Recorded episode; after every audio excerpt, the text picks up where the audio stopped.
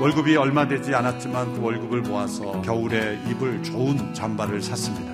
그 옷이 너무나 좋은 옷이라는 것을 자랑하고 싶어서 아내는 아주 얇은 옷을 입고 이렇게 외출을 하게 되었습니다. 지하철을 탔는데 여유가 많은 곳이 있어서 그쪽을 향해서 갔습니다. 그런데 그곳에 가서 서는 순간 왜 사람들이 그곳에 없는지를 알게 되었어요. 한 노숙인이 추운 겨울에 런닝 셔츠 하나 입고 누워 있었어요. 그 나오는 냄새 때문에 사람들이 그곳에 서 있지 못했던 거죠.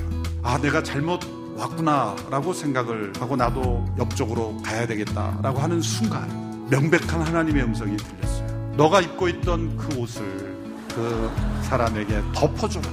저는 이렇게 부인했습니다. 나는 하나님의 음성을 못 듣는 사람이잖아.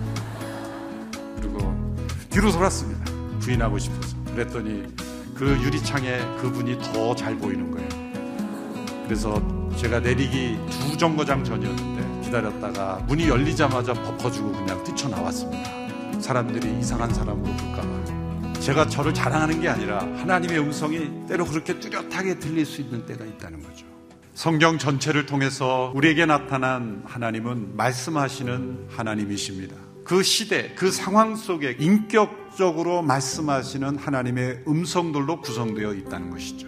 그 하나님이 우리 하나님이시라면 오늘 이 시대에도 각자의 삶의 형편 속에서 음성으로 들려주시는 하나님이심을 우리는 믿어야 합니다. 하나님의 음성 외에 네 가지 음성들이 우리에게 있어요. 첫 번째는 사단의 음성이 분명히 있습니다. 두 번째는 옛 사람의 음성이 있어요. 또 세 번째는 세상의 음성이 있어요. 그리고 네 번째는 자기 자신의 음성이 있어요.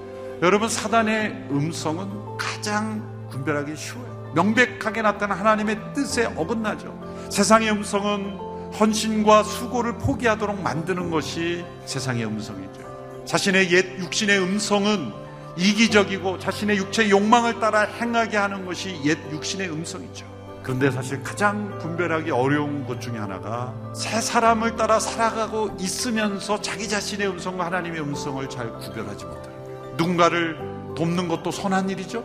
그런데 선한 일을 하면서 하나님의 영광을 가리고 자기 중심적인 믿음에 빠져들 때가 있다는 거죠. 그래서 자신의 음성과 하나님의 음성까지 잘 구별한다면 하나님의 음성이 더욱 생생하게 들려올 수 있습니다. 어떤 분이 쓴 책 가운데 wasting time with God 하나님과 함께하는 시간을 낭비하는 것 이런 뜻이죠. 그러나 결론은 낭비가 아니라는 거죠.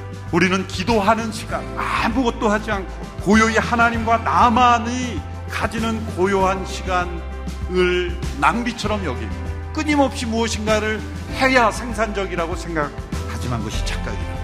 우리를 가장 생산적이고 효과적인 삶을 살게 하는 것은 하나님과 함께 시간을 보내는 것입니다.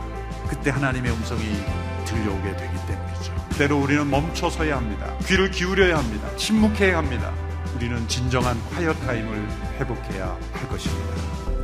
하나님과 나만이 가지는 조용하고 은밀한 시간을 통해서 말씀하시는 그 음성을 듣고 순종하며 살아가는 우리의 삶이 되어야 할 줄 믿습니다.